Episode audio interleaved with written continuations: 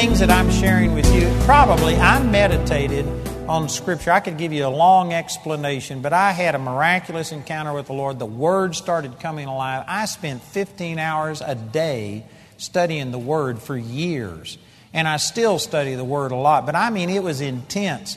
And I just had an explosion on the inside of me. I saw these things basically about 1973 and I saw it, but man, I couldn't verbalize it. I couldn't explain it. And I couldn't combine it with other scriptures, and I didn't know how to explain it. And it took me 20 years after I basically got a revelation of this, meditating on it, to where I could connect the dots and explain this to other people. And so, my purpose in saying that is that, you know, you may have heard some things and you may have got some revelation from the Lord. But I can guarantee you there is more to it than what you've gotten in just a couple of times listening. This is the kind of thing you have to go over and over. I have spent thousands, maybe hundreds of thousands of hours meditating on this and praying and asking God for instructions. And so this is just so counter religious culture. It's so counter what all of us have been taught that it takes a while for this to soak on the inside. And so, even if you've been here, you need to get those materials, and especially if you were not here. Last night I started talking from Romans 5:13 that until the law sin was in the world, but sin isn't imputed where there is no law. God didn't hold sin against man until the time that the law came. That's a huge statement and that totally changes most people's impression of how God dealt with man after sin entered the earth. For nearly 2,000 years, he was merciful as a whole unto man. And when he did bring judgment, it was actually an act of mercy on the human race as a whole. It may have been terrible judgment on the people of Sodom and Gomorrah, but it was like purging a cancer and getting it out so that there could be a seed left for his son to come through. He operated in mercies, what it says in, Romans 5.23, with uh, until the law, sin was in the world, but sin isn't imputed or held against you until the law came. This morning I went back to Genesis chapter 3 and chapter 4, and I showed you that the Lord drove Adam and Eve out of the garden not as punishment and rejection. He did it out of love to keep them away of the tree of life. He didn't want mankind living forever in a sinful body, racked with the hatred, the strife, the hurt, the pain, the sickness, the disease, the poverty, uh, the killing, and all of the things that could go on. He didn't want that to go on forever. He had a better plan than the human race continuing in a sinful body. He had a plan of a new creation, and someday we'd receive a glorified body, and so he had a better plan. It wasn't rejection and punishment when he drove man out of the garden. And we prove that by going to the fourth chapter, and he was still walking and talking with man in an audible voice. And the very first murderer on the face of the earth, Cain, he actually gave him mercy and put a mark in him and said, If anybody kills Cain, I'll avenge his death sevenfold. And he protected the first murderer. In contrast, when the law came, the very first person that broke that was Numbers chapter 15, verse 23. And he is a man that went out and picked up sticks, and because he broke the law, God said, put him to death. Under the law, a person who broke the Sabbath and picked up sticks so that he could make a fire was put to death. Before the law, a murderer was given mercy. Can you tell that the law changed things? And the law was only temporary. Galatians chapter 3. If I can talk fast enough tonight, tomorrow morning we're going to get into that and talk about that. And it was only temporary and it wasn't intended to be the number one way. There's been approximately 6,000 years since the fall of Adam and Eve. 2,000 years, he was not imputing man's sins unto them. Then he did impute their sins through the law. And then, since the time of Jesus, 2 Corinthians chapter 5, verse 19 says that God was in Christ reconciling the world unto himself, not imputing man's trespasses unto them. And that was not only the ministry of Jesus. The next verse says, And he has committed unto us the word of reconciliation. Or maybe that's the same verse. And he, is it the same verse? And he hath committed unto us the word of reconciliation. And then the next verse says, We are ambassadors for Christ. As though God did beseech you by us, we pray you in Christ's stead, be ye reconciled unto God. How do you get reconciled? By not having your sins imputed unto you, held against you. This is supposed to be the way it's been through the church age. For 2,000 years, we were supposed to be telling people we are His ambassadors. An ambassador means that you don't preach your own message. If they made me an ambassador to Canada, did you know what? I don't go up there and tell them what I want to do. I'm representing the United States government, and I'd have to find out what my uh, sovereign, what the person who sent me wanted to do, and I represent them and I preach his message, not mine. We have been leaning unto our own understanding, and the church has been telling people, yeah, God's mad at you. God won't bless you. The reason you aren't prospering is because God is judging you. Don't look at me in that tone of voice. Some of you are looking at me like, who would ever say that? Have you heard people say that the terrorist attacks were God's judgment on America because we haven't been seeking the Lord because we took prayer out of school. I heard people say that this oil spill in the Gulf was the judgment of God because Obama snubbed uh, the Israeli leaders. You hear, you hear the same thing all of the time that if you do this, God's going to judge you. There's punishment. This is the reason the hurricane happened. This is the reason you had bad weather. This is the reason that they had a snowstorm that killed people. It's the judgment of God. I used to say, before I got this revelation, I used to tell people that if God doesn't judge America for our sins, He's going to have to apologize to Sodom and Gomorrah. Because we are just as ungodly as Sodom and Gomorrah. You know what? My opinion of whether we're godly or ungodly hasn't changed, but now I understand that God placed our judgment upon Jesus, and now I say that if God does judge America, He's going to have to apologize to Jesus. Because Jesus paid for the sins of this nation and of us. Somebody said, "So you think that everything's just fine the way it's going?" No, we're in this. We're in the process of destroying ourselves. Some of the things we've done more in the last year or two to hasten the destruction and the demise of this nation than has been done in 200 years. I believe there's a lot of bad things happening. Or am I saying that there's no consequence? No, we are in the process of destroying ourselves, and there are consequences, but God's not the one that's destroying us. God's not the one sending the hurricanes and the terrorist attacks. But when we say, God, get out of our public schools, God, get out of our life, we don't want any prayer. We're trying to be secular. And there's people referring to nations like France that are openly saying that they are a secular nation and wanting to emulate them. When you do that, you just kick God out. And then, in the absence of God and His blessing and protection, comes problems and failure. And yes, there's going to be problems. And yes, this nation is in trouble. And yes, we need a revival. But why? To turn God from His wrath? No, Jesus turned Him from His wrath. And if Jesus didn't do it, you aren't going to do it.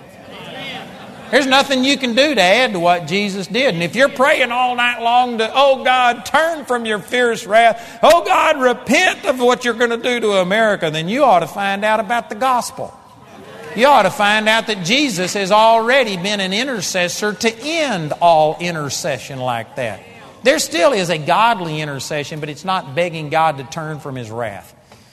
I nearly preached on something different, but I'm going to stop. What I want to do tonight is to just share some scriptures with you. For those of you whose scripture mean anything, I'm going to give you so many scriptures tonight that you're going to, you may not understand it, but you're going to have to at least say, you know what? We must be out from under the law. Because there are so many scriptures that say it. The scripture says in Mark chapter 7, verse 13, Jesus was speaking and he says, You make the word of God of none effect through your tradition and doctrines of men that you've received, and many such like things do ye. Traditions and doctrines of men void the word of God. And again, I know that those of you that are here on a Friday night to listen to me at a hotel are not your nod to God crowd. You're the fanatics. You're either a fanatic or you were drugged here by a fanatic. You're the cream of the crop. But you know what?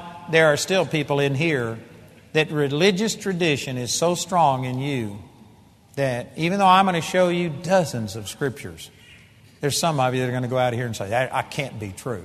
Why? Because that's not what you were taught. I, I'm encouraging you to let the Word of God get in the way of what you believe. Let the Word of God be the foundation, and if you'll do that, I guarantee you it'll change your life. Let's turn over here to 1 Corinthians chapter 15.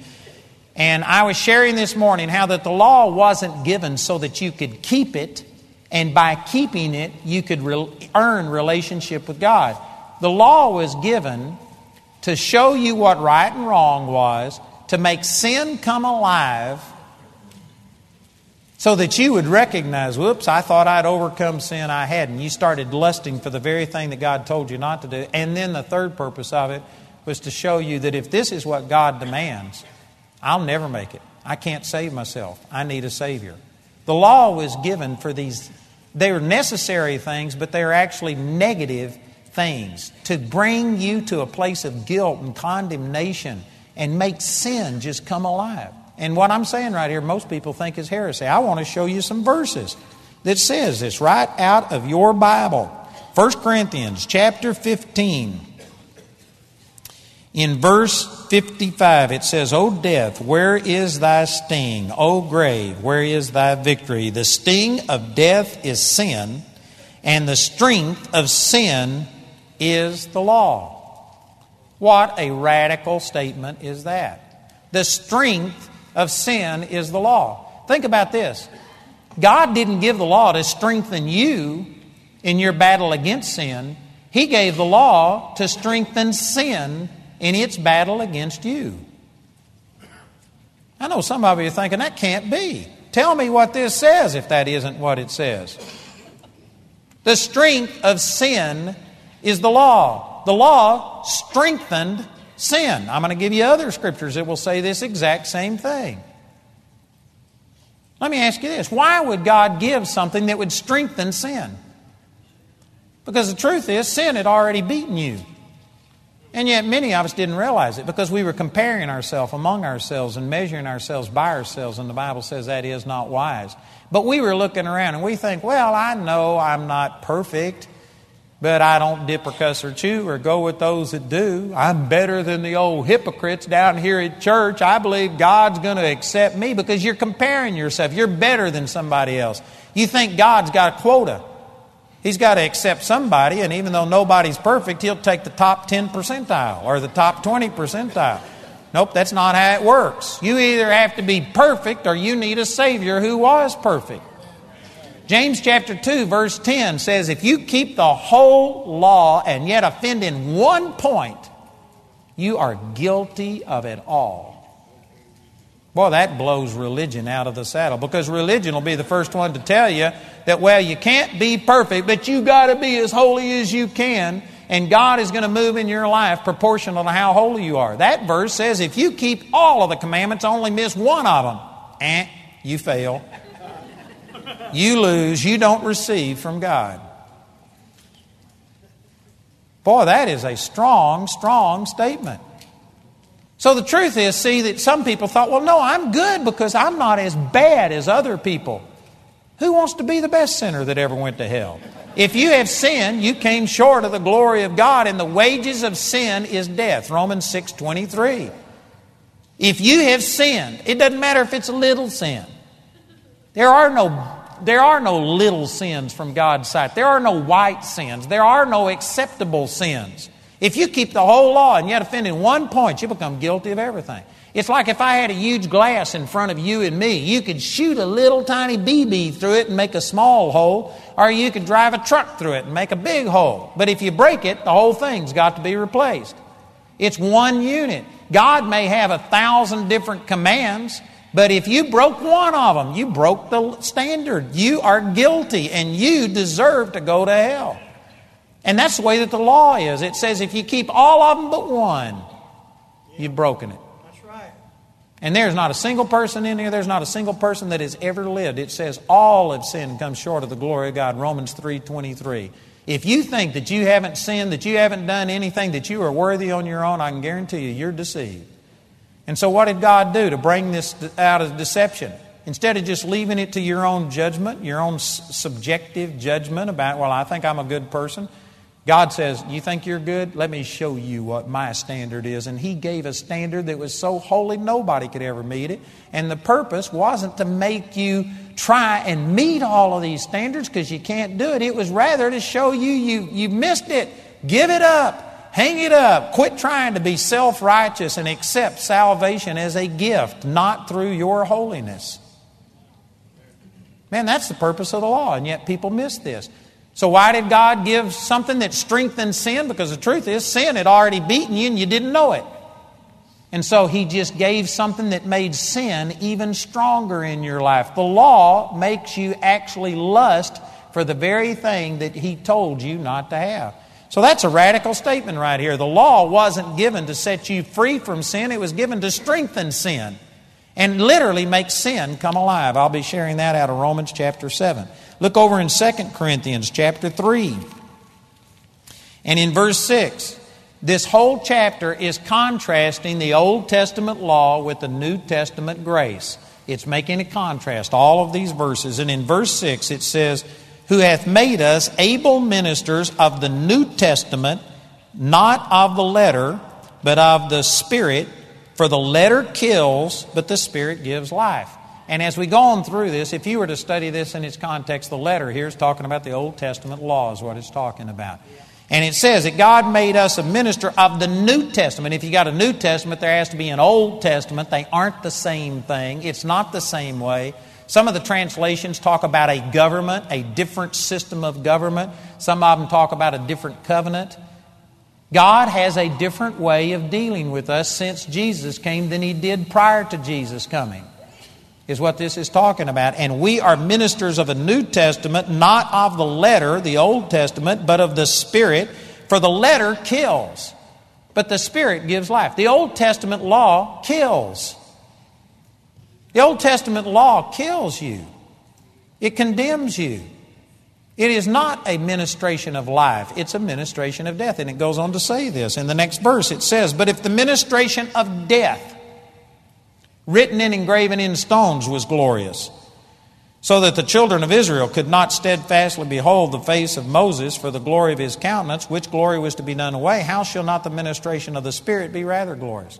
You know, here's another thing. When I go to talking about the law, there are people say, well, what you're missing is there was the law of God, the Ten Commandments, and then there is the ceremonial law that was all of the sacrifices and the rituals and the fast, the Feast of Passover and and uh, tabernacles and stuff. And the ceremonial law is done away with, but not the written law. And they try and separate this away so that they can still hold on that you've got to fulfill all of these laws. Let me just ask you this. It says, the ministration of death written and engraven in stones. What part of the law was written and engraven in stone?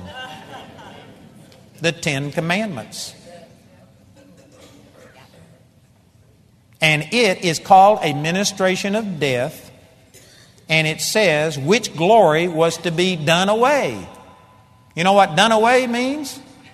That it's not working anymore. It's not how we relate to God anymore.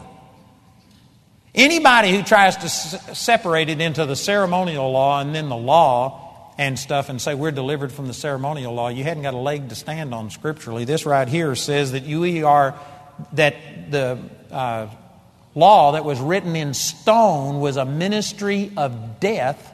In the New Testament, Jesus came to give us life. Satan came to steal, kill, and to destroy. John chapter 10, verse 10. Jesus came to give us life. And the Old Testament law is a ministration of death. If words mean anything, I don't know why people can't receive this. And again, it's because it's tradition. We've been taught the other way so long and we've embraced it so long. How could this be so? I'm reading it to you from Scripture. It's a ministration of death, written and engraven in stones. That was glorious. It was good in some ways, but compared to what Jesus came to bring, it has no glory in comparison. That's what it goes on to say in verse uh, 8. How, it, how shall not the ministration of the Spirit be rather glorious? Verse 9. For if the ministration of condemnation be glory, that's talking about the Old Testament law. It says, much more doth the ministration of righteousness exceeding glory. Look at these comparisons. The Old Testament law was a ministration of death, a ministration of condemnation. The New Testament is a ministration of life and a ministration of righteousness. The Old Testament law was to be done away, the New Testament still remains.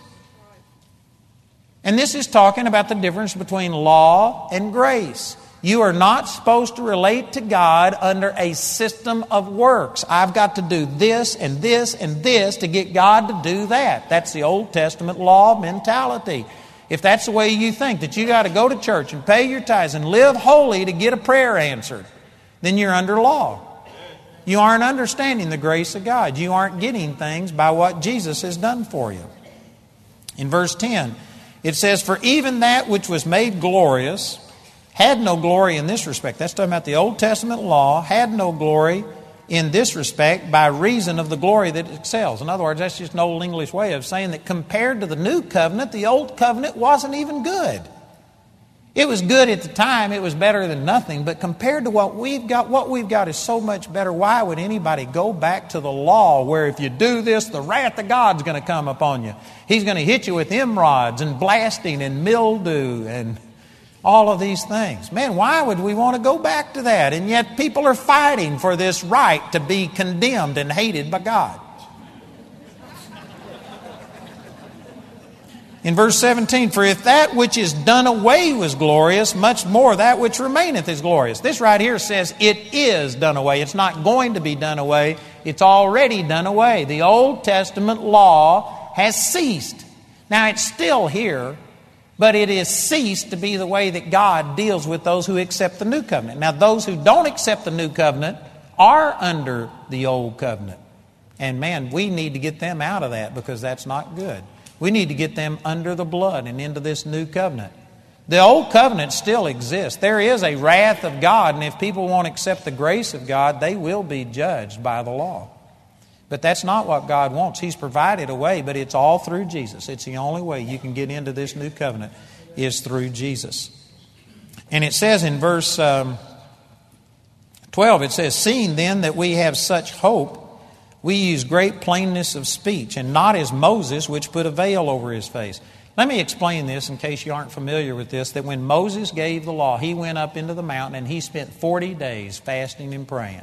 The Lord told him that the Israelites had made a golden calf and that he was going to wipe them out. Moses interceded for him and said, God, don't wipe them out. He came down, he got mad, took the ten uh, commandments that were written in stone and threw them on the ground and broke them. And contrary to the show of the Ten Commandments, the earth didn't open up at that time. That was a separate instance in Numbers chapter 16, and they kind of ran all this together. But he broke the tablets, and then he took the calf, ground it up into powder, put it in the water, and made the people eat, drink the gold that they had made this calf out of. He got mad and went right back up into the mountain. So for 80 days, he stayed up on this mountain in the presence of God, and God had him uh, make some new tablets, and he wrote on them the Ten Commandments again. And when he came down from this second 40 days up there, his face was literally shining. He had been in the presence of God so much that his face had absorbed the glory of God and it was radiating it out. And the people were afraid when they saw his face shining. So Moses had to put a veil over his face because people were afraid. They ran away from him. So he put a veil over his face so that the people wouldn't be afraid looking at the glory of God. And then when he'd go in to pray and seek the Lord, he would remove the veil because he was in the presence of God. But when he was with people, he'd put this veil back over. This is what this is talking about. So it says in verse 13, and not as Moses, which put a veil over his face, that the children of Israel could not steadfastly look unto the end of that which is abolished. But their minds were blinded, for until this day remaineth the same veil untaken away in the reading of the Old Testament, which veil is done away in Christ. I could spend an hour explaining this, but here's the long and the short of it. That veil was like the Old Testament law. And it kept us from seeing the real glory of God because we were sinners. People under the old covenant weren't born again. They couldn't stand the glory of God. And so all they could do was get a revelation of God through the law, and that law kept us from really being in the presence of God. In the temple, there was something that symbolized this. There was a veil that separated the place where God dwelt from the place where the priest went in and did their service. And this Holy of Holies you could only go into one time a year, and the veil separated that. And inside the Holy of Holies is where God dwelt. And when Jesus died, that veil was rent in two from the top to the bottom. And it says in Hebrews chapter 10 that this veil was Christ's flesh. And he has now, through his death, he has taken away the veil, and there's nothing any longer blocking us. There is no longer any law that is condemning you. It has been removed, and now we have direct access unto God. We should enter boldly under the throne room of grace. And yet, the average Christian, because they are still under a law mentality, uh, do not enter into the intimate place of God because the law separates us from that. It condemns us and makes us feel unworthy. And we believe He exists, but we don't have freedom to enter in and fellowship with Him because of the law. So, this is what it's referring to. It says, Not as Moses, which put a veil over his face, that the children of Israel could not steadfastly behold the end of that which is abolished, but their minds were blinded, for until this day remaineth the same veil untaken away in the reading of the Old Testament, which veil is done away in Christ. Uh, but even unto this day, when Moses is read, the veil is upon their heart. Nevertheless, when it, talking about their heart, shall turn to the Lord, the veil shall be taken away. Now, the Lord is that Spirit, and where the Spirit of the Lord is, there is liberty. If you take all of this in context, it's talking about that you don't have these do's and don'ts and all of the restrictions. There's liberty, there's freedom, is what he's talking about. Freedom from the law, not just liberty to go do what you want to do, but freedom from being compelled by all of these rules and regulations. And then it says in verse 18, But we all, with open face, beholding as in a glass the glory of the Lord, are changed into the same image from glory to glory, even as by the Spirit of the Lord. People have taken that verse out of context for years and have said that we're just changing from glory to glory. Step by step, little by little, we're becoming more like Jesus. That's not what this is talking about. We're changing from the glory of the Old Covenant to the glory of the New Testament, is what it's talking about. This isn't talking about incremental steps. You can make that point maybe from other passages of Scripture, but if you take all of this in context, we left the glory of the old covenant to the glory of the new covenant, and we, with open face, that means the veil's gone. If you get rid of this law mentality, and if you can understand and relate to God by the new covenant, you can enter right into the very presence of God and change from the glory of the Old Testament to this glorious life of the New Testament where there's no condemnation, no consciousness of sin. Boy, these are radical statements radical, radical statements. Look over in Romans chapter 3. We're going through a lot of scriptures tonight, but I hope to try and convince you. In Romans chapter 3, it says in verse 19, Now we know that what things soever the law saith, it saith to them who are under the law. Now that's a radical statement. Think about this. This is saying that the law is only speaking to those who are under the law. Did you know that most Christians today think everybody's under the law? The law was given for everybody. The law wasn't even given to the Gentiles.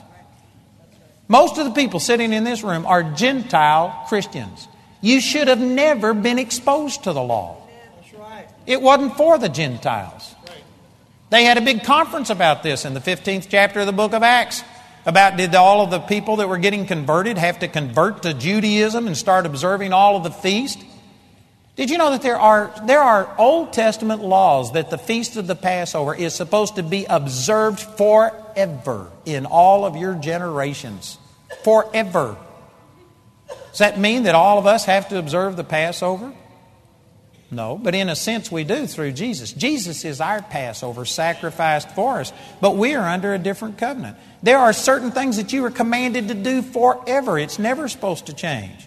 One of the Old Testament laws is to uh, honor the Sabbath day and keep it holy. And yet in the New Testament, in Colossians 2 16 and 17, it says all of these things were types and shadows of something that is to come.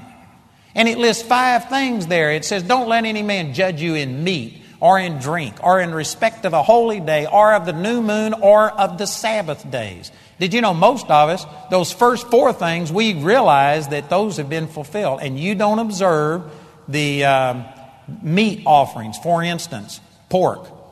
Most of you will eat pork. Most of you eat uh, things like shrimp and stuff like that. Did you know, according to the Old Testament law, you're defiled if you do that? It's wrong.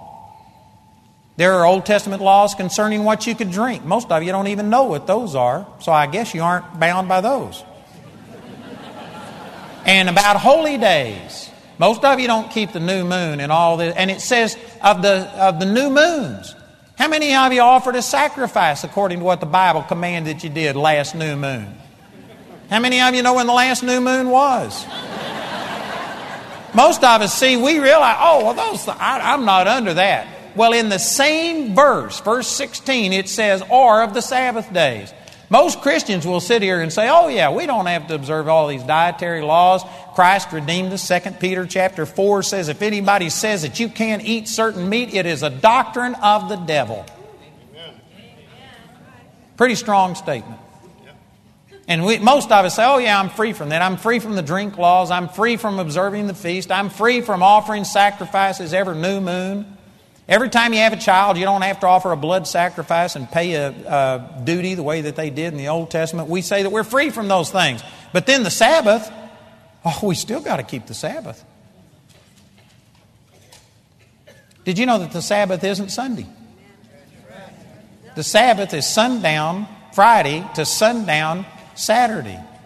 So does this mean we're all supposed to become Seventh day Adventists? No, because they aren't keeping the Sabbath either. They would say that they are, but Hebrews chapter 4 shows you that the Sabbath, what, just like it says in Colossians 2 17, they were types and shadows of something that was to come. And they were strictly enforced under the Old Testament. People were killed for breaking the Sabbath, such as the man who picked up sticks to make a fire so that he could eat something. He was killed in Numbers chapter 15. The Sabbath was strictly enforced, but it was only a shadow of something that was to come. And we, it was picturing a relationship with God. I've got a teaching entitled Our Sabbath Rest. If you don't have that, you ought to get it. It is a powerful, powerful, powerful teaching. It's awesome. I'm not going to teach it right now, but it's really important. The Sabbath is not a, an observance of a day, it's a relationship with God. Hebrews chapter 4 makes that very clear. And see, some people will say, oh, yeah, we're redeemed from those first four things, but the Sabbath we got. it. How can you just sit there and dissect the word like that and not be honest with the context? If you're redeemed from those first four things, you're redeemed from the fifth thing. And did you know that the keeping the Sabbath was the fifth of the Ten Commandments? And it's no longer in effect.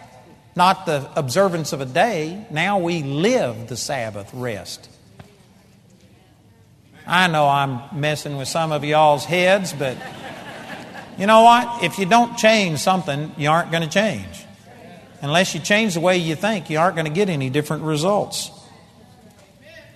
It says, We know that whatsoever things were, were written in the law were written to them who were under the law. The law wasn't even intended for most of us in this room, and yet we've been established and grounded and schooled in the law, and we are under condemnation that we shouldn't have ever been under. What was the purpose of the law? It says again in Romans chapter 3, verse 19. Now we know that what things soever the law saith, it saith to them who are under the law, and here's the purpose, that every mouth may be stopped and all the world may become guilty. For those of you that had an excuse, well, you don't understand. I was raised in a dysfunctional family, and that's the reason I'm this way, and I had this happen, and I had that happen, and and you got all of these excuses. The law doesn't accept excuses. The law doesn't take into account motives. The law doesn't take into account extenuating circumstances. It doesn't judge anything. You go out and pick up sticks on the Sabbath day, it doesn't matter if you were hungry, and it doesn't matter if you meant well by it, you die.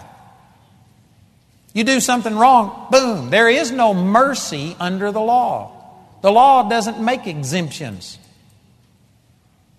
It was just without anything. It was to stop your excuses. The law stopped your mouth from making excuses and made you guilty before God. You know, if you feel guilty and condemned, you know where it came from? The law. The law is what gives you this sense of guilt. In verse 20, it says, Therefore, by the deeds of the law, there shall no flesh be justified in his sight, For by the law is the knowledge of sin.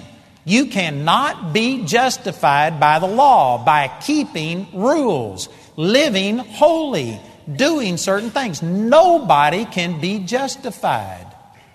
Look at verse 28. I'm going to come back, but in verse 28 of this same chapter it says, Therefore we conclude that a man is justified by faith without the deeds of the law.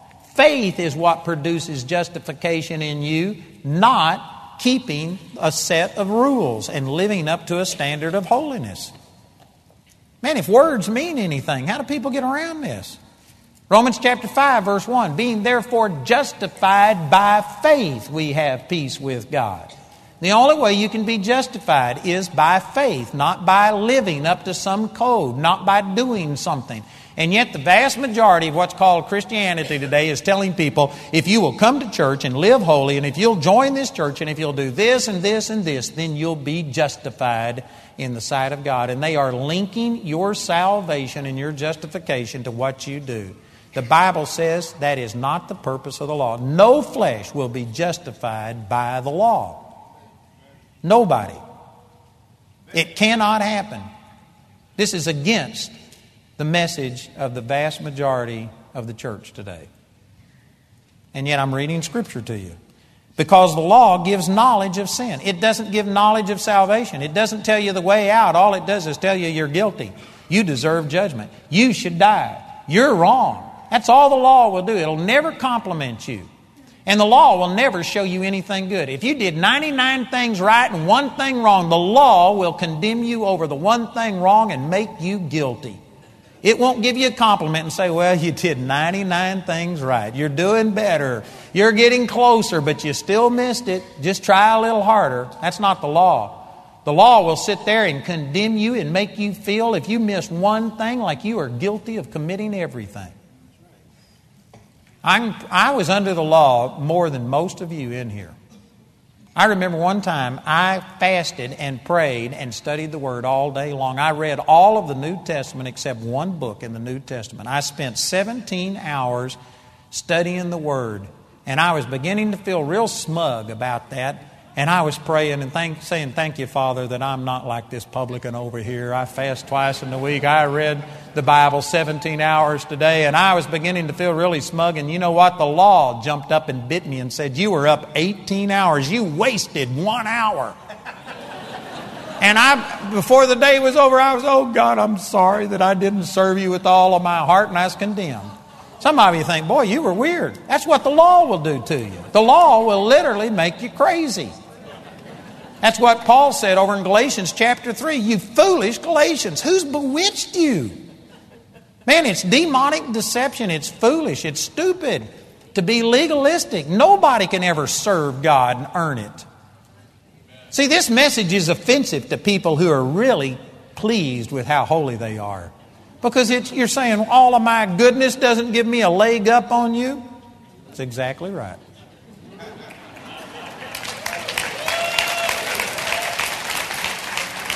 Now, if you live a good life, it may keep you from being condemned in ways that other people that have gone out and murdered and stolen and done things that hurt them and have destroyed their body. There are benefits to living a holy life, but as far as God, if you are holy versus the person sitting next to you who's been a sinner, all of these things, both of you can access God through Jesus and get the exact same results on the basis of what Jesus did, and you don't have any advantage over the other person.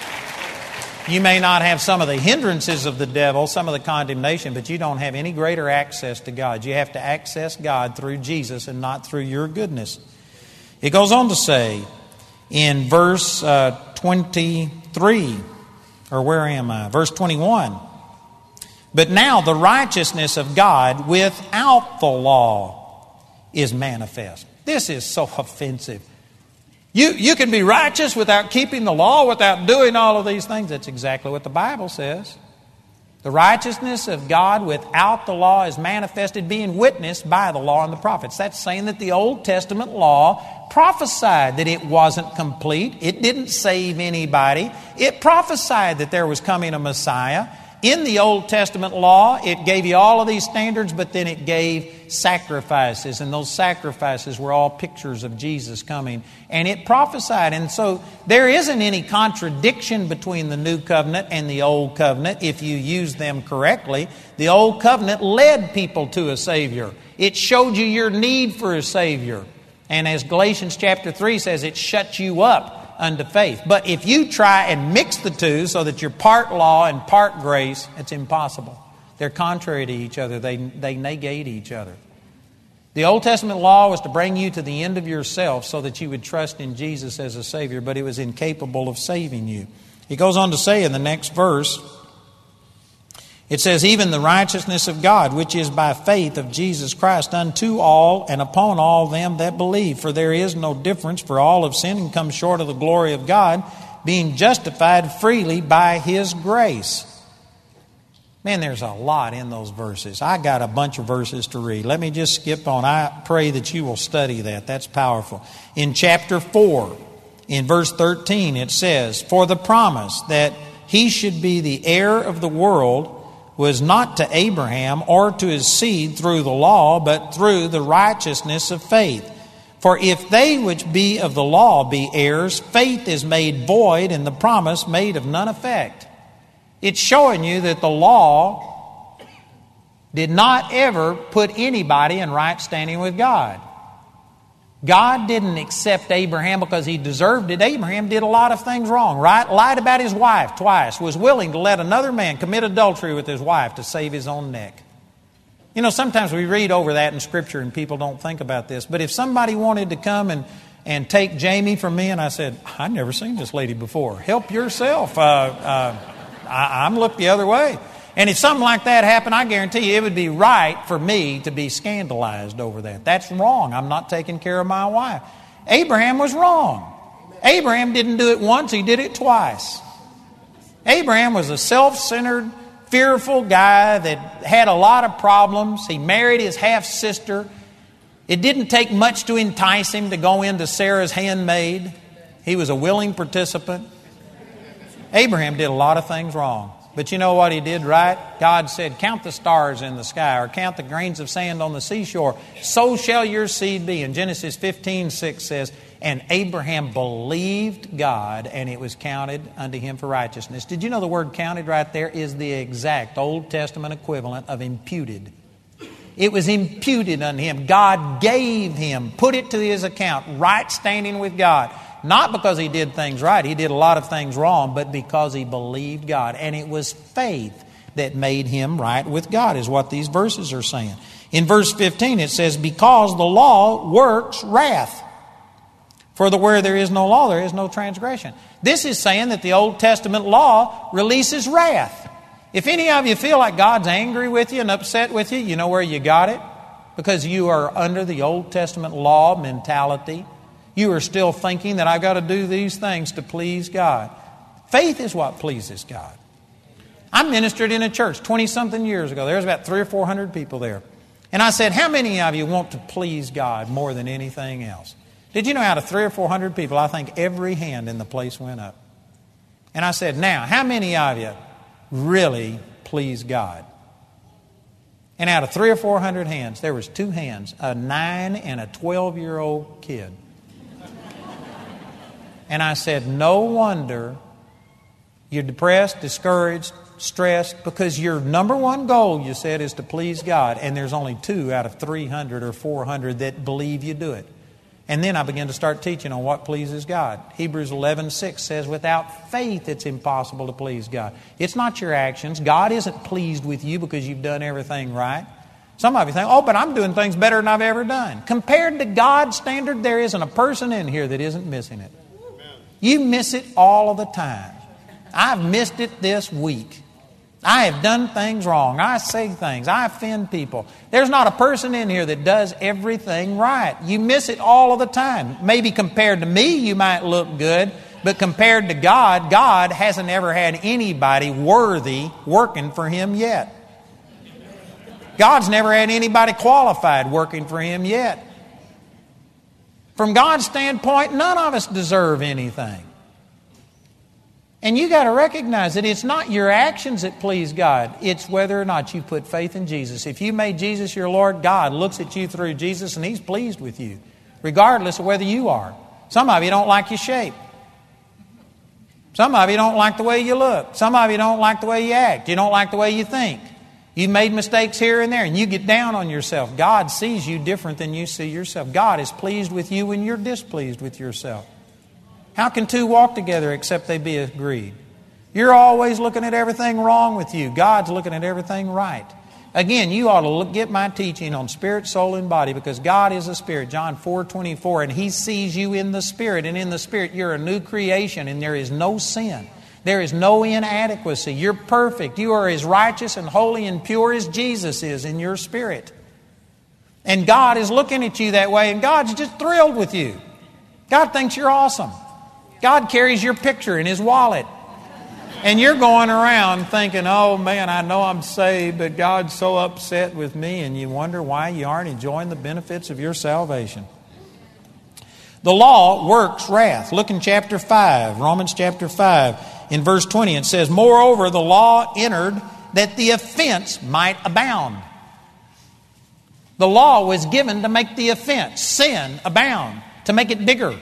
I've used my own self as a testimony. I didn't do as many sins as most people in this room, but you know what? The sins I committed were big to me. It just killed me, it destroyed me. I had more condemnation than some of you that were doing dope, adultery, just rebelling at God, hating God. Many of you never felt as guilty and condemned and sinful as I did.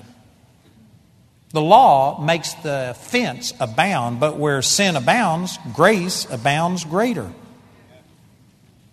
But the law made sin abound. Look in Romans chapter 6, in verse 14. For sin shall not have dominion over you, for you are not under the law, but under grace. Let me turn it around and say it this way. If sin is having dominion over you, you aren't under grace, you're under law. Law strengthens sin. Romans, I mean, uh, 1 Corinthians 15 56. The law made sin abound on the inside. Galatians, uh, Romans chapter 5, verse 20. If you, if you are not victorious over sin, if it seems like there are sins that just dominate you and you can't seem to shake it loose, you are not under grace. God has put you under grace, but you haven't accepted it yet. You're still operating under law because the law is what works wrath. The law makes sin come alive. The law strengthens sin. It makes sin abound. And you will have dominion over sin if you are under grace, but if you are under law, then sin will have dominion over you. I know some of you think, well, this is opposite everything I've been taught. This is what the Bible says. Verse 14 For sin shall not have dominion over you, for you are not under the law, but under grace. For what, what then? Shall we sin because we are not under the law, but under grace? God forbid. But notice, he says, we are not under the law. What part of we are not under the law do we not understand? And yet, I can guarantee you, if I hadn't led up to this and been reading these scriptures, if somebody would have caught you out on the street and says, Are you under the law? Do you have to keep the law? The vast majority of you that are here, the fanatics, Friday night would have said, Oh, yeah.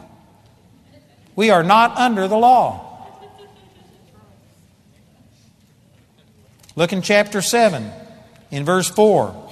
Wherefore, my brethren, you are also become dead to the law by the body of Christ, that you should be married to another, even to him who is raised from the dead, that we should bring forth fruit unto God. We are dead to the law. What part of dead to the law do we not get? The next verse. For when we were in the flesh, the motions of sin which were by the law, the motions of sin. You could say that the law allowed sin to operate, it gave life to it. The motions of sin, the actions of sin, which were by the law, did work in our members to bring forth fruit unto death. The law produced death. We already read that, 2 Corinthians chapter 3. But now we are delivered from the law. What part of delivered from the law do we not understand? We are delivered from the law, that being dead wherein we were held, talking about our old man, that we should serve in newness of spirit and not in the oldness of the letter. What shall we say then? Is the law sin? Now, see, some of you might think that I'm saying, well, the law is sin. No, the law isn't sin if you'll use it correctly. 1 Timothy chapter 3, I believe it's verse 9, says, We know that the law is good if a man use it lawfully, knowing that the law isn't made for a righteous man, but for the lawless, for the disobedient, for whoremongers, adulterers, etc. Who's righteous? Any person who's born again is the righteousness of God. 2 Corinthians 5:21. He made him, God the Father made Jesus who knew no sin to be made sin for us that we might be made the righteousness of God in him. When you get born again, you are the righteousness of God. The law is not made for a righteous man. If you are born again, the law isn't for you. The law is for people who are not in the covenant to show them their need for a Savior and so that they will forsake trying to please God by their own actions and will accept salvation as a gift. Here's an illustration of what we're talking about that I ministered in uh, Houston one time, and it was in a hotel, and there was about 300 people or so in this meeting. And there was a drunk that was walking by, and he heard the meeting, and he stood at the back for a while, and then he came in. And in the middle of my preaching, he just stood up and started yelling at me. And I tried to respond to him, and he wouldn't. He was incoherent. He was drunk or either high on dope or something. And uh, finally, I just commanded him, "Sit down and shut up in Jesus' name." And he just plopped right down. And I went on and finished the service. And then after the service, he came up to the front, and I started telling this guy about the goodness of God. And I said, "Look, brother, I don't know what's wrong with you, but God loves you. God can set you free." God can get you delivered from the dope or from the alcohol. You could be a new person. And I started telling him about the goodness of God. And this guy said, I am God. he says, I am God. And he got off on this weird whatever he was into. And you know what? This guy needed to realize that he wasn't God. So you know what I did? I took the law like a club, and I beat this guy to a pulp. I said, You sorry, ungodly thing. And I started showing him what the Word of God says. And I took the Word and I started exposing sin. And within minutes, I had this guy just crying in a puddle of tears, Oh, God, have mercy on me. That's the purpose of the law, is for people who think that they're good. I guarantee you, I can whittle you down to size in a moment with the law. You think that God owes you something? Let me show you what the standard of God is, and I can make every one of you feel bad. That's the purpose of the law. The law is good if you'll use it for that purpose, but if you try and tell a person who's already come to Jesus and has accepted relationship with God through Jesus, and then you start preaching the law to them, you're doing them a disservice because you're making sin come alive. You're strengthening sin. You're bringing knowledge of sin. You're condemning them. And it's not positive, it's actually a negative. And yet, we have all been using this negative motivation to serve God out of a fear of punishment instead of understanding how awesome He is and serving Him out of love. So it says in verse 9, But now we are delivered from the law, that being dead wherein we were held, that we should serve in newness of spirit and not in the oldness of the letter. What shall we say then? Is the law sin? God forbid. Nay, I had not known sin, but by the law, for I had not known lust, except the law had said, Thou shalt not covet. But sin, taking occasion by the commandment, wrought in me all manner of concupiscence. The word concupiscence means uncontrolled, unbridled lust. The law makes you lust. The grass is always greener on the other side of the fence. If you put up a fence and say, Thou shalt not cross this, you're just like a horse. You'll stretch as far over that fence as you can, and you'll sit there and be straining yourself to eat the grass on the other side of the fence when you're knee deep in grass over here. We just long for that which we're forbidden not to have. It says that the law wrought in us all manner of concupiscence, for without the law, sin was dead. Is sin dead in your life, or is sin dominating you? If sin is dominating you, if it seems like you are driven to lust, it's because the law is working in your life. You haven't understood and you hadn't got free from the law. Boy, those are awesome statements.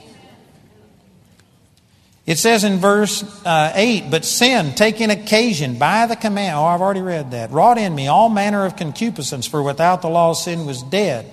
For I was alive without the law once, but when the commandment came, sin revived, and I died. The commandment makes sin come alive on the inside of you. That is one radical statement.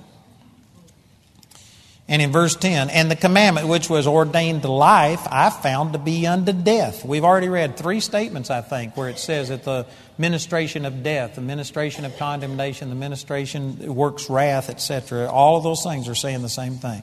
For sin, taking occasion by the commandment, deceived me, and by it slew me. Wherefore the law is holy, and the commandment holy and just and good. Was then that which is good made death unto me? God forbid, but sin that it might appear sin, working death in me by that which is good, that sin by the commandment might become exceedingly sinful. This is the reason that God gave the commandment, was to make sin exceedingly sinful, terrible, bad, to make you feel rotten so that you would quit thinking that you could save yourself and approach unto God because you deserve it. And instead, you just come and say, Oh God, have mercy on me, a sinner. I've already read probably two or three dozen scriptures on this. Let me give you just a few more over here in Hebrews chapter 8, chapter 7. Let's go to Hebrews chapter 7 first. The whole book of Hebrews is saying this same thing. Hebrews chapter 7, in verse 18, it says, For there is verily a disannulling of the commandment going before for the weakness and unprofitableness thereof. You know, the commandment that he's talking about is the Old Testament law. There is a disannulling of the Old Testament law because it was weak and unprofitable. Very offensive to most people. But that's Scripture. There is a disannulling. You know, the word annul means to just uh, do away with. If you have a marriage and if you get it annulled, it's like you were never married. The word disannulled is a strengthened form of that that literally means to abolish, just not only do away with, but totally obliterate. It's abolished. It says that Christ abolished death. That's the same word. This says that the Old Testament law has literally been abolished. It's been disannulled because of the weakness and unprofitableness thereof. In verse 19, for the law made nothing perfect but the bringing in of a better hope did, by the which we draw nigh unto God. You can't draw nigh unto God through the Old Testament law. It won't make you perfect. It won't give you a relationship with God. But if you would enter into the new covenant grace and start just receiving it through Jesus, then you could have relationship with Him. In verse uh, 22, it says, By so much was Jesus made a surety of a better covenant here again, it's contrasting. The old covenant is not as good as the new covenant. We got a better covenant. Why do people long to hold on to the old covenant? You know, I could spend an hour or two explaining that, but basically, the old covenant is something that you can understand and grab hold of with your natural mind. A carnal man, a lost man can understand give or God's going to take it out in doctor bills. I actually used to go to a church that the preacher preached that on tithing. He would literally jump up on this portion and put stand on this and lean over. And I mean, he would scream and yell and spit and everything. If you don't pay your tithes, God will take it out of doctor bills. He'll put you in the hospital and take it from you if you don't pay. You give or God's going to get it. You know what? A lost man can shell out 10%, man. It's, it's not like God the Father, it's more like the Godfather. You pay him your protection money or God will get you, praise God. And that's the way that most churches are preaching it. If you don't pay your tithes, God's going to get you. I don't know if you've been paying attention, but I've been trying to motivate you to give because of all of the good things that come out of it. And it's a, it's a way of trusting God instead of the wrath and the punishment of God. People will say, but uh, Malachi chapter 3, verse 8, you've robbed me in tithes and in offerings. You're cursed with the curse. And New Testament Christians will preach that. That's wrong. Tithing is still in effect. It was in effect in the 14th chapter of the book of Genesis before the law was given. It's mentioned in Hebrews chapter 7. We still are supposed to tithe, but not under that law. Not, you aren't cursed with the curse if you don't. God's not mad at you. And if you don't believe that, and if you, oh, well, I still believe we're supposed to keep Malachi 3 8, well, then what about that portion of the verse that says you've robbed him in tithes and offerings? Come on. Tithe means 10%, but offerings is above that. If you go back and add up all of the tithes and the offerings, it adds up to 33%. If you're going to live under Malachi 3 8, unless you're giving 33%, you're cursed with the curse. You better crawl out from under that Old Testament law, praise God. New Testament's a lot better. You aren't cursed with the curse. Are you, are you not supposed to give now? You're stupid if you don't give. God gave you seed eat some of it and plant some of it and keep the thing going. You're just stupid if you eat it all, but God loves you, stupid. Amen.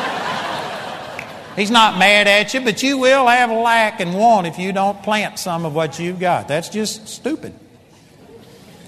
Was that too subtle? Anybody miss that point? Look at this in Hebrews chapter 8, in verse, um, in verse 6.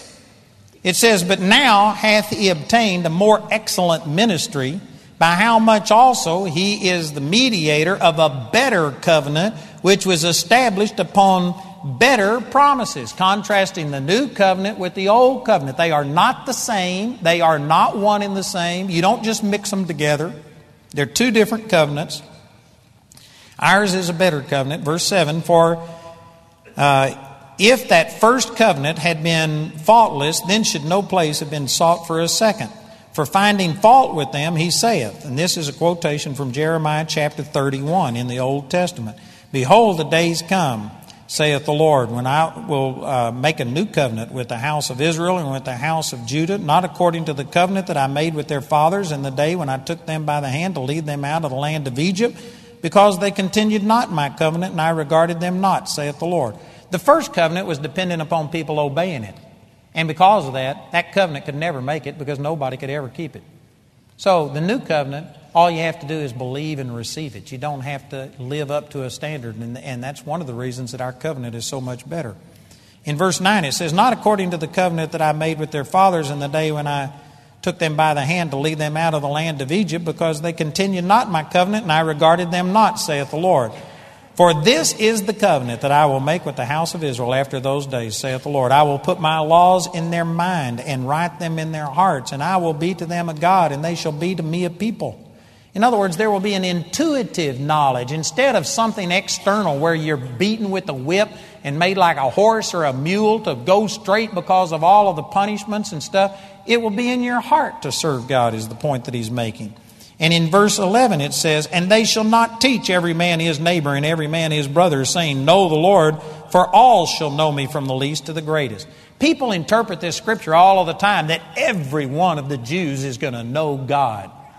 Every Jew is going to come to the Lord. This is talking about the new covenant that we are under. We are now the house, the spiritual seed of Israel. You can read that in Romans chapter 3. It says, He is not a Jew which is one outwardly, but he that's inwardly in the heart.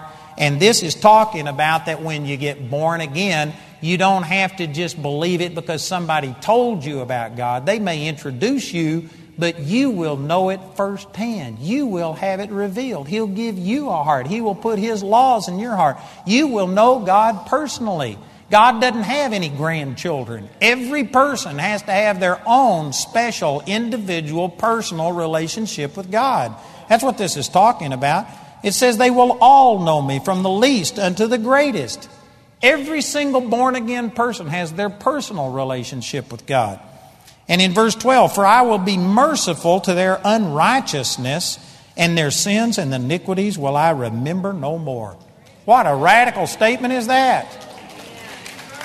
You go into the average church and say, God is merciful to you if you're unrighteous, and God doesn't remember your sins. And I guarantee you, you'd be stoned to death. You'd be kicked out of that church. Some of you are thinking, and if you preach this, what is going to restrain people from sin? Man, people are just going to take this as a license to sin. Well, you know what? People are doing pretty good at sinning without a license. And it's like Paul said in 2 Corinthians chapter 5, the love of Christ would constrain you. If you could ever, if you were truly born again, and if you understand how good God has been to you, which most people don't understand this because we're under the law that is just constantly showing His wrath and punishment. If you ever got a glimpse of how good God is, you would serve Him better accidentally than you've ever served Him on purpose before. Love will cause you to live a holier life than anything else. And you know, praise God that He gave me this opportunity and revealed the gospel to me and called me to preach it. Because there's a lot of people that if I had lived, if I was living in sin, if I had mistresses everywhere, and if I was stealing money, and if I was doing some of the things that so many preachers are doing today, then you know what? People would look at me and say, No wonder you preach grace. It's just an occasion for you to go live in sin. But you know what? I could stack my holiness. This is not the right way to do it. Paul said that I'm talking like a lost man, but because people were thinking carnal, he got down there and he says, I'll talk carnal with you. If you just want to talk carnal, I bet you I could stack my holiness, my standard of righteousness up against any person in this room. And, I, and there might be a few people that would beat me, but very few. I am living a holy life. The grace of Christ does not lead me into sin. I'm living holier than most of you. So you cannot use this argument that if you preach grace, it'll just cause people to go live in sin. Titus chapter 2, verse 11 says, The grace of God teaches us to deny ungodliness and worldly lust. If a person truly understands the grace of God, it'll cause you to live holier, not less holy. But God says He will be merciful to your unrighteousness and your sins and iniquities. I will remember no more. In that He saith, A new covenant He hath made the first old. Now that which decayeth and waxeth old is ready to vanish away. The Old Testament law. How many scriptures do I have to read for you to understand that the law is not for the righteous man? It is not for the New Testament believer. And I didn't read them all. Tomorrow I'm going to talk from Galatians chapter 3, and the whole chapter is showing you that the law was only temporary until the seed should come, and Christ was the seed.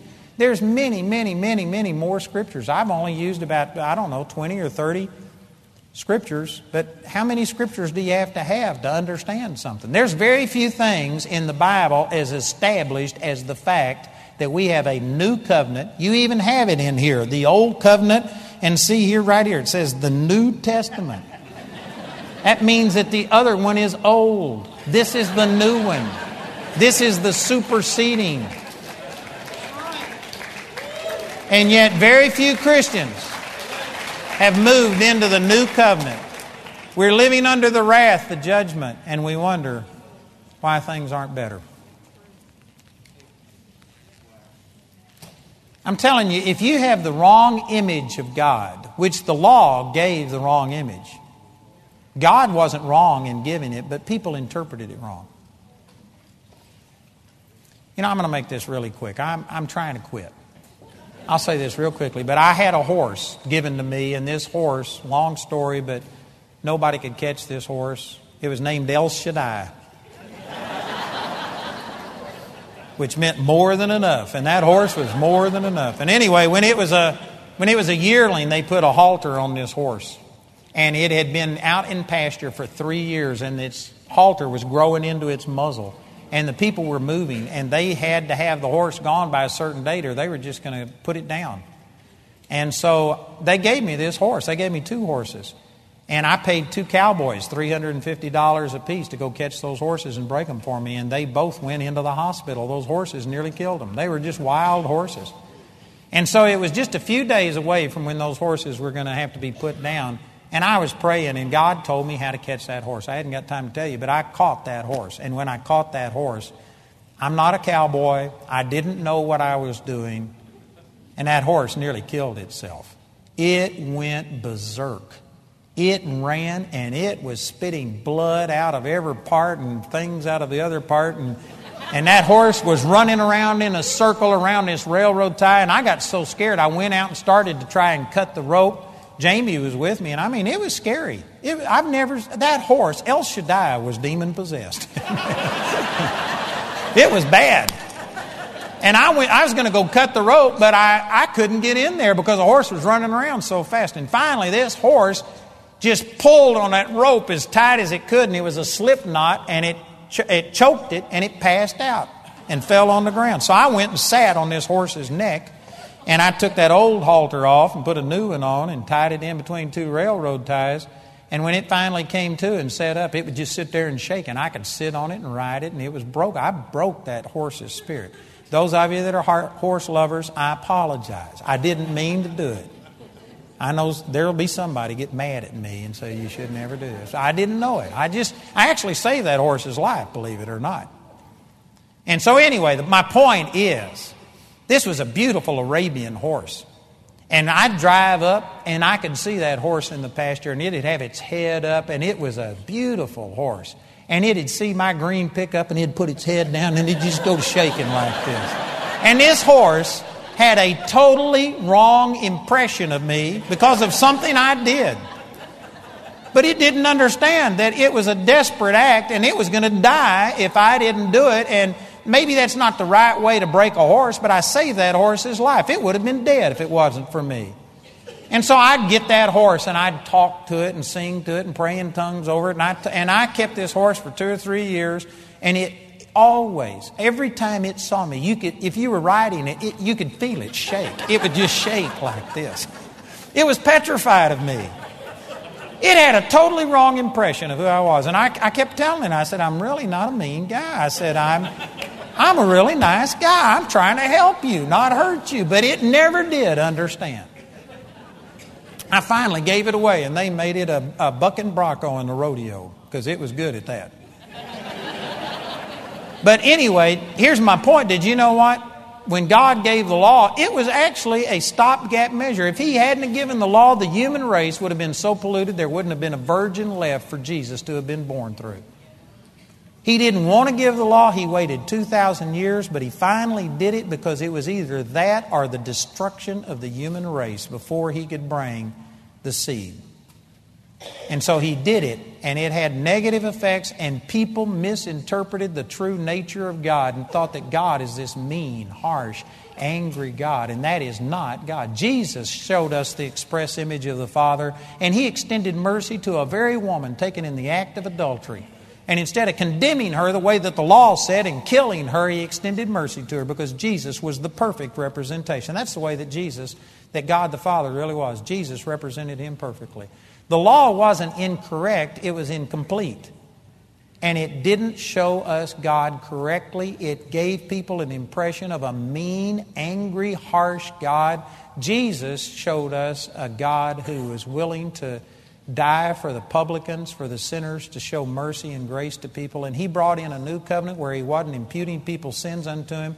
But the problem is, his followers have gone back to the old covenant, have been misrepresenting God and imputing people's sins and driving people from God. Most people believe God exists. They just don't think that they could ever live up to the standard, and they're mad because they've tried and failed and they've been condemned sometime or another, and they just don't want to they just can't serve a God like that. If people knew how good God was, everyone would love Him. But we have misrepresented God. We need to realign our message. We need to get back to the grace of God. Man, I've got a lot more to share. A lot more. I've just barely gotten started. So we'll continue again tomorrow. And I encourage you to come back if you can. Please get these CDs and DVDs because I guarantee you, you aren't going to hear very many people say what I've said. It's right out of the Bible, but that doesn't have anything to do with what most people preach. I encourage you to go get this and listen to it, and it'll change your life. Is there anyone here tonight who doesn't know Jesus? Maybe you have been going to church thinking, well, all right, I'm, I know that God exists, and I'm going to go to church, and I hope I'm good enough for Him to accept me. Everything I've preached tonight is that no, you aren't good enough. You can just receive salvation as a free gift. It's not based on your actions and how much you go to church and do all of these things. If you aren't born again, you can receive salvation as a free gift tonight. And if you're already born again, you need the baptism of the Holy Spirit in this gift of speaking in tongues. I can guarantee you, every person in here needs it. Every person. Jesus said, You receive power when the Holy Ghost has come upon you. If you haven't received the Holy Spirit, which includes speaking in tongues, that's not all that there is, but that's part of it, then I can guarantee you, you don't have that power. And you also don't have this quickening power of the Holy Spirit to explain things to you. If I had time, I could explain to you how I got this revelation and how Paul got this revelation. He talked about it in 1 Corinthians chapter 14. He spent three and a half years taking the word and praying in tongues and getting an interpretation. Speaking in tongues will open up the Bible to you like nothing you have ever done before. The Word will become brand new. You will begin to understand things you've never done. There might even be some people in here who have the gift of speaking in tongues, but sad to say, many people only spoke in tongues just to prove to themselves they got the Holy Spirit, and then they never use it. You need to be speaking in tongues every single day. You need to be drawing on this. But speaking in tongues will open up the Word of God in revelation to you. If you don't have it, you need it.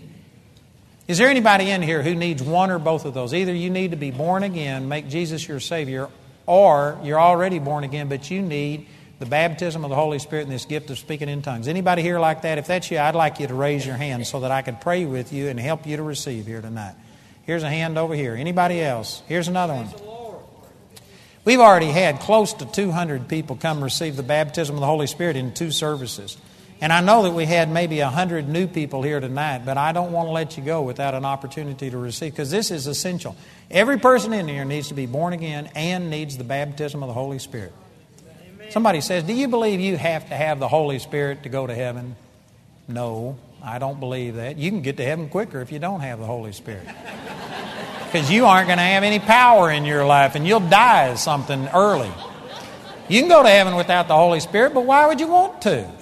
Man, man, it's not that you have to have the Holy Spirit, you get to have the Holy Spirit. What a tremendous privilege. You know, if you raised your hand or if you were supposed to raise your hand but didn't do it, would you just get up out of your seat and come forward? And we want to pray with you right now and help you to receive. Praise the Lord. Come right down here and let us minister to you and help you to receive. It's going to change your life. Hi. Praise the Lord. Just stand right here in front of me, facing me. Don't stand behind each other, stand beside each other because we're going to have people that come up here and lay hands on you. Thank you, Jesus. Hallelujah. Isn't this awesome? Thank you, Father.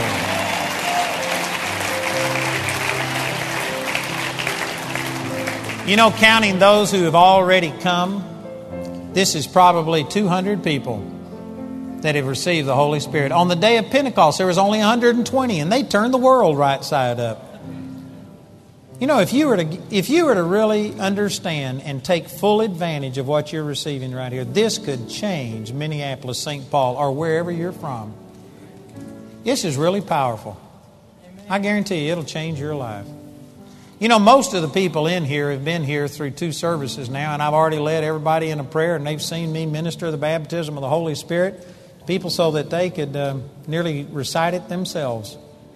So, you know what I'm going to ask you to do? We've got people here, our prayer ministers, and I'm going to ask you. We've got a book that I want to give you that will explain either the new birth, if you need that, or the baptism of the Holy Spirit, and we want to give you this book. And what I'm going to ask is that Ashley, right here, is the guy that runs our prayer ministry, he and Melinda.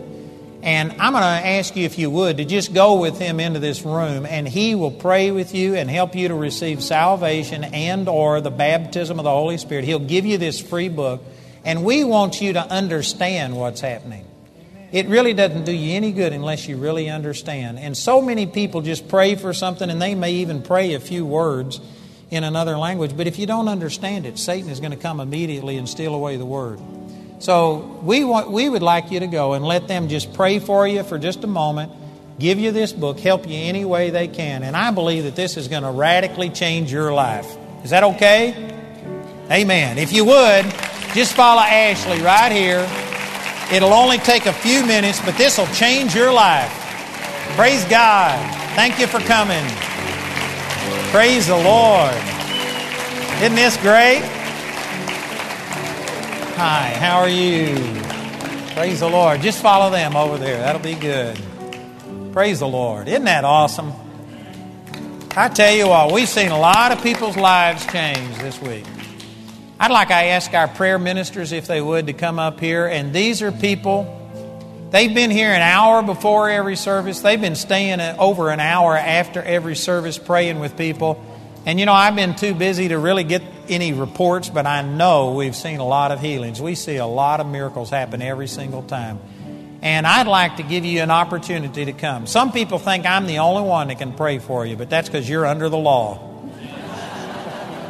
If you understood grace, you'd recognize that we all are one in Christ. And there are people that have special anointings for healing, but I'm not one of them. I've seen three people raised from the dead. I've seen blind eyes open and other things, but it's just Joe Blow believer.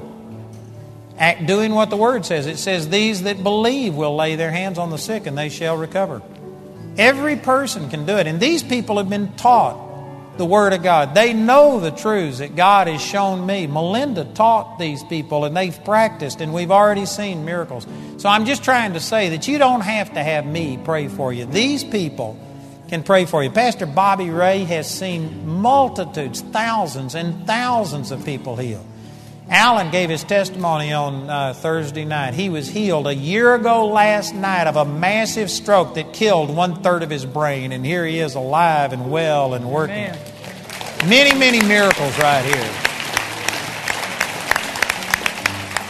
So I just want to encourage you to come and look to Jesus as your healer, not a person. Amen. If you would like prayer for anything, just get up out of your seat right now and come forward. We've got these people stationed at the aisles, and they're going to direct you towards a person so that everybody won't stand in front of Pastor Bobby or just one person. Please cooperate with them, and if you will come and let them pray for you, we believe that we're going to see miracles happen. Praise the Lord. Last night I stayed and we called out a lot of healings. We had a lot of people healed. We had deafness healed, people that their ears opened up sitting out there. And so you're welcome to stay and pray with us. We will operate in the gifts of the Holy Spirit and see miracles happen. But if you need to leave, thank you for staying and uh, thank you for being here tonight. Please get the CDs and or DVDs of these meetings. You need that and also all of the other material. But if you need to go, you're welcome to go. God bless you. Remember, tomorrow morning is 10 o'clock, and then tomorrow night is 6 o'clock. It's not 7. It's 6 o'clock tomorrow night because our crew tears everything down and normally works till 2 or 3 in the morning. This way they can get to bed at 12 or 1. So we start at 6 o'clock tomorrow night. God bless you. You're dismissed if you need to be. Praise the Lord. Thank you, Jesus.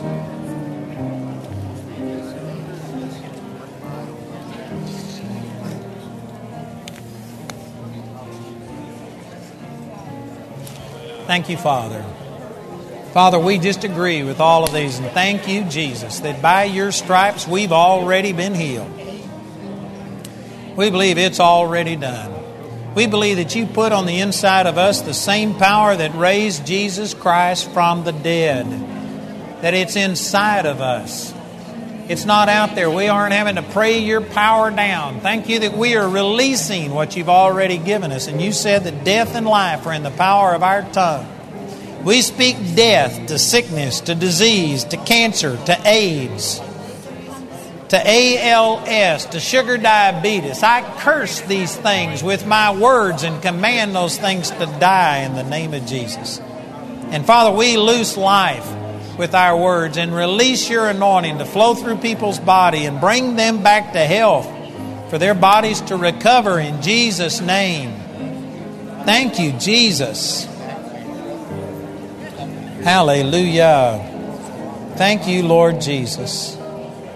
Somebody here has strained your neck. You can't turn your neck from side to side or bend it like that. You have pain in your neck. It could be from an injury or just, I don't know what it is, but if you've got pain in your neck, here's the Lord ministering to you and setting you free. That's nothing but the devil. He is a pain in the neck. Amen. If that's you, I want you right where you are to stand and raise your hand so I can see who it is that I'm praying for. I believe God is going to heal this neck pain. If that's you and you're you're believing God and you believe that this is for you, stand and raise your hand And we're going to pray for you right now. Father, I pray for all of these that are standing with their hands raised. We release your anointing and we command this pain in the neck to be gone right now. Somebody's got a pinched nerve. There's it. It's unpinched right now. It's free. Right there's the anointing of God. You can begin to move around. Father, we thank you that all pain is gone. Thank you that freedom of movement. Somebody's neck was fused. I don't understand that, but you were unable to move it. You had to kind of move your shoulders, move your whole body. Here's the Lord healing you. Now you can move your neck again. Whatever was the problem, whatever they fused your neck for, it's healed. You can move it now in the name of Jesus. We command pain to be gone. All pain, leave right now in the name of Jesus. And Father, I loose your anointing to flow through this neck and to heal them. Some of you felt all right when you're awake, but when you go to sleep and you stay in the same position for a long time, your neck really goes to hurting you. Here's the healing power of God. You're going to be able to go to bed, sleep, and you won't have that neck pain that you've had for years. Praise God. There's the anointing of God. I believe God is setting you free. Pain, you be gone now and healing you come. Thank you, Father, that these people are healed by the stripes of Jesus. Amen. Amen. Y'all believe that? How many of you have already felt your pain leave? Here's three right here four, five, six, seven, eight, nine, ten, eleven, twelve. 13, 14, 15. Man, that's a lot of people that have already seen their pain leave. And you know what? I believe every one of you are healed. Who in here was the one that had your neck fused? You couldn't move it, you had restricted movement. Who was that? Whether you've already seen a difference or not, if you had your neck fused where you couldn't move it. Where are you? Over here? Oh, it's the person that's sitting down? Can you move your neck? Does it move now? You know, if I could, get somebody just to lay hands on her. The Lord called that out. This neck is moving tonight. He doesn't call these things out.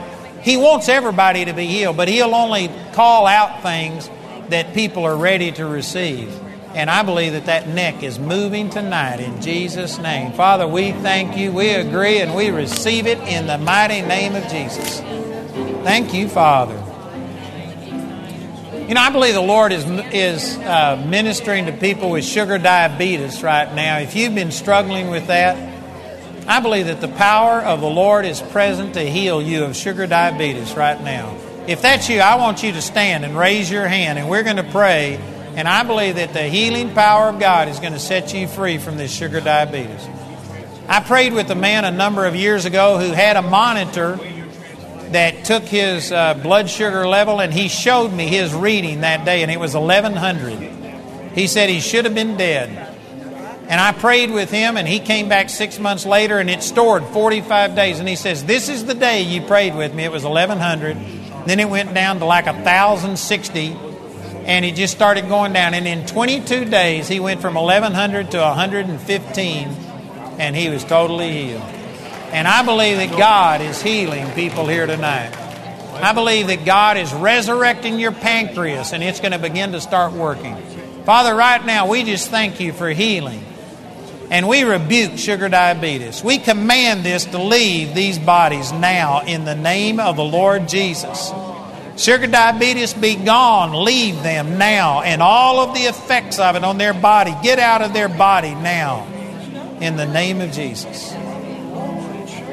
And Father, I loose your anointing to touch their pancreas and make it produce insulin, produce the right amount of insulin. Come alive, resurrect. I speak resurrection life into pancreas and command them to come alive and work. Produce this insulin now. Father, help people to lose weight, to take care of themselves, and not allow this back in. But we thank you for a miraculous healing and deliverance from sugar diabetes right now. We agree and we receive it. And we loose this power right now in Jesus' name. Thank you, Jesus.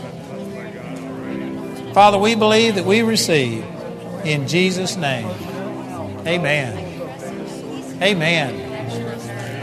You know, I told this man that was healed specifically, I said, now, your pancreas isn't going to just all of a sudden put out a surge of insulin to catch up for all that it hasn't been doing. It'll just start working. And it'll take a period of time before it'll replace the insulin that you need in your body. So he checked it for 22 days, and it took about probably 10 of those days before it was down in an acceptable level. And so, anyway, I believe that the healing power of God is in your body, but you'll have to walk this out. People always ask me, well, should I take my insulin or should I quit? I can't tell you that. It depends where your faith is. But this is what the Holy Spirit is given to you for. The Holy Spirit, if you will pray, He will show you what you're supposed to do. Whether you come off cold turkey, whether you wean yourself. If you do something and die, you didn't hear the Holy Spirit right. Listen to the Holy Spirit. I believe that the healing power of God is in you, but the Holy Spirit will show you how to get yourself back to normal. Pray about it and let the Holy Spirit direct you. And praise God, I believe you're going to be free from sugar diabetes. Praise the Lord. Father, we agree and we receive that in Jesus' name. Thank you, Father. Praise God. Hallelujah.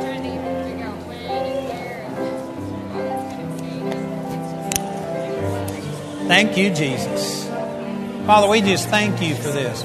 There's a number of people here that have lack of movement in your shoulders. I don't know if it's rotator cuff or it could be a lot of different things, but if you're having if you're having a problem with your shoulders, either pain or lack of movement, I want you to stand and raise your hand. If you're having trouble, raise your hand. Raise it as high as you can. We're going to pray for you, and I believe God is setting you free, and you're being healed right now. Father, for all of these, I just agree. And right now, we release your anointing. Whatever it is that damaged these shoulders, whatever causes the pain or the lack of movement, pain, you be gone in Jesus' name. Leave them right now in Jesus' name. And whatever the source of this pain is, be healed in Jesus' name. Rotator cuffs, be healed now. Ligaments, be healed. Tendons, be healed. Father, we loose your anointing and thank you for healing flowing through their body. Here's some of you right there feeling the heat of God go through your shoulders. Man, as you've got your hands up in the air, it was hurting. Now it doesn't hurt. You can begin to move your arms around. Father, we just receive this healing right now. Thank you that you have set us free. Thank you, Jesus. I want you to begin to start thanking God and praising Him that you're healed, whether you feel anything or not. Thank Him that you're healed. Believe that the Word of God is true and that you're healed. Here's the healing power of God flowing in your body. Thank you, Jesus. I believe right a bunch of you right there are experiencing freedom. Who in here has already had your pain leave or your movement has come back? If that's you, I want you to raise your hand. Here's one, two, three, four, five, six, seven, eight, nine, 10, 11, and 12. Here's a bunch of people that have already manifested healing. And you know what? All of the rest of you are healed too. You just keep walking it out, you stand on it, you will see the manifestation of this healing. Here's the Lord healing people's hearts. People that have been having heart problems, I want you to stand and raise your hand. You know, the Bible, I mean, the doctors say that raising your hands is good for your heart. I got a friend that says there's going to be two types of people that'll be healthy hearts. Those are people that praise God and robbery victims. Amen. If you got problems with your heart, I want you to stand and raise your hands. We're going to pray for it right now. If you got heart problems, stand and raise your hands. Thank you, Jesus. Father, in the name of Jesus, I release your anointing right now towards these people's hearts. Whatever's wrong with the heart, be healed in Jesus' name. Somebody here has a weak heart muscle, it's just weak. Maybe part of it died from a stroke or something, but anyway, you got a weak heart muscle. Here's the Lord just healing this. It's not going to be weak anymore. Your heart's going to be the strongest part of you. Here's the healing power of God flowing towards you right now. We command irregular heartbeat to be gone. Thank you, Jesus. Father, I loose your anointing, and whatever is wrong with these hearts, we just receive your healing power flowing through these hearts right now. Be healed. Brand new hearts, healthy hearts in Jesus' name.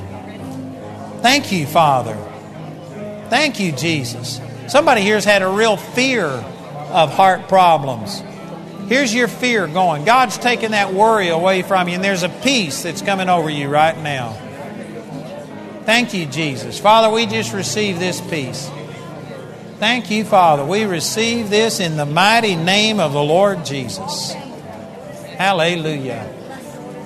You know, I don't know if you can tell if your heart's been healed, but I believe it has. You just believe that it's healed, you praise God for it, expect to see positive results. And I believe your heart is recovering right now in the mighty name of Jesus. Thank you, Father.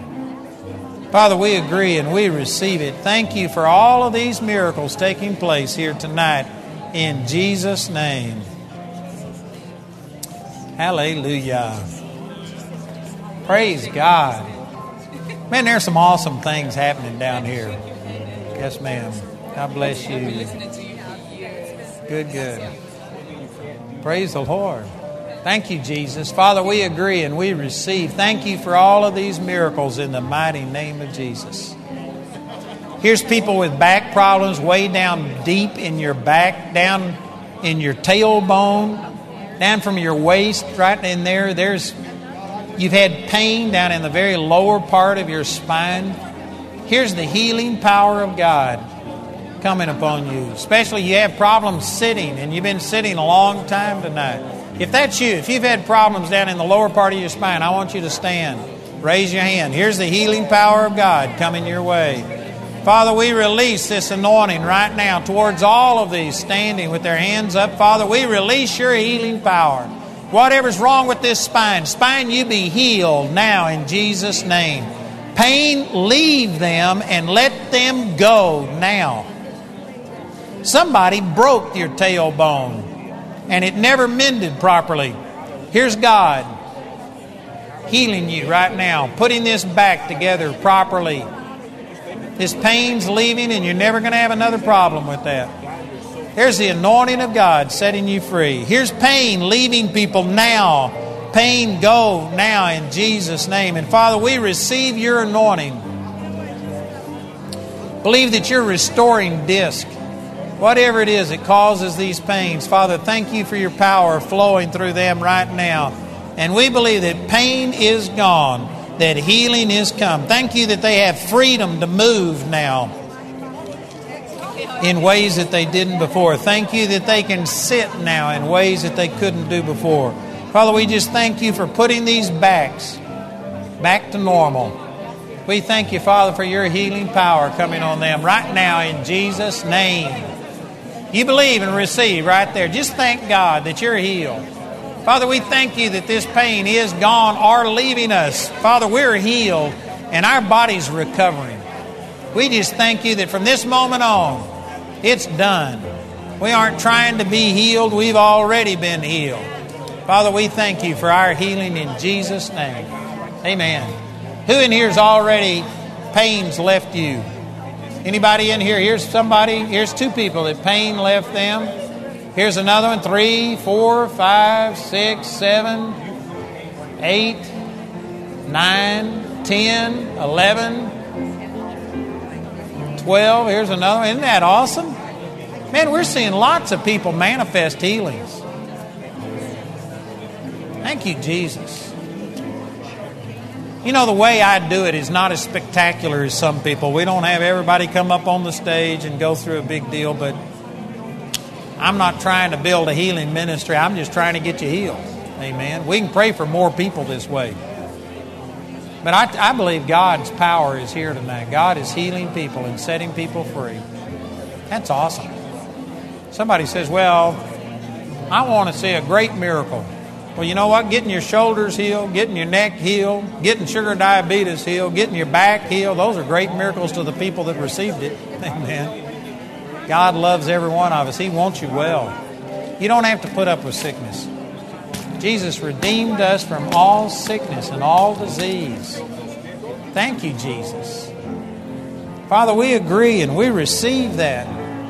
We thank you for your healing power being here tonight. Father, thank you for touching people's lives. Thank you for healing people. Thank you, Jesus. Thank you, Jesus. Hallelujah. Father, we just agree and we receive all of these miracles. Thank you for touching people's lives in here. Thank you for changed lives. Hallelujah. O Oh,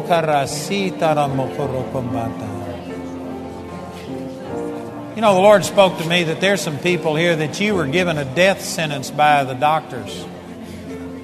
It may be imminent, or maybe it's off in the future, but some of you have been told that you're terminally ill and you came here believing God for a miracle.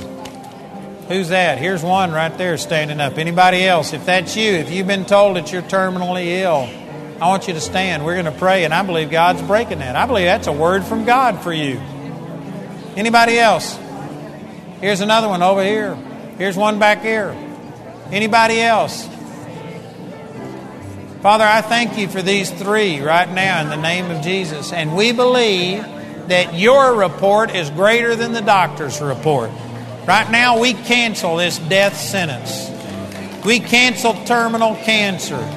We cancel brain tumors.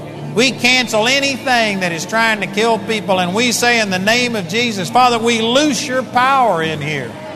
We believe it's your will that we be in health. And right now we say that we will not die, but live and declare the works of the Lord.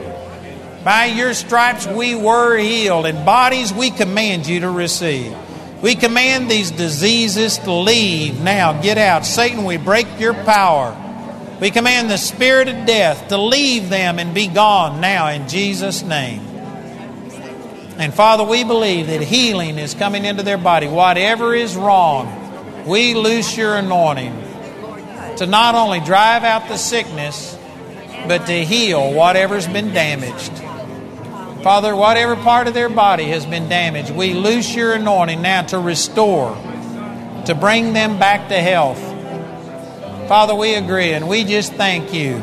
We loose life and we command death to be gone and thank you that we are going to live and declare the works of the Lord. Thank you, Jesus. Y'all agree? Amen. I believe you guys are healed. Healed in Jesus' name. Father, we thank you. I believe next year, if I come back or whenever I come back, you'll be here giving a testimony. Amen. Thank you, Jesus. Father, we just agree and we receive these miracles now in the mighty name of Jesus. Hallelujah. Praise God. Father, we thank you for all of these things. Thank you for being here and being present to heal. Thank you, Jesus.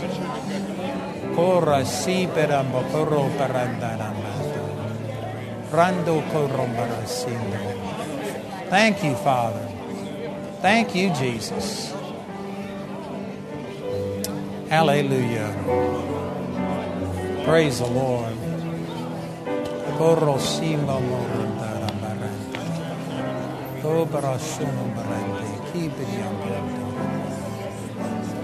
Hallelujah.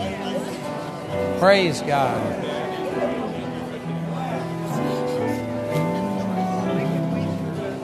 You know, every time I go to ministering on the grace of God, talking about how God loves us in spite of who we are, you see greater miracles happen. Because the truth is, God wants all of us well. It's never Him that's not healing, but we, our own sin consciousness and unworthiness stops God from flowing in our life. When people start all of a sudden getting free from this sin consciousness and feeling like they don't deserve it and they start receiving it by grace, you see greater miracles. You see more people healed. It happens every single time. It's our own self righteousness and, and binding God to our own goodness that hinders the healing power of God. When you start receiving it as a gift, we just see a lot of miracles happen, a lot of people set free. Thank you, Jesus. Hallelujah. Praise God. Thank you, Lord. Praise the Lord. Well, it looks like everybody's getting prayer. Praise God for our prayer ministers. This way we're able to minister to so many more people. I appreciate them helping us. Amen. God bless you. Thanks for coming. Remember, tomorrow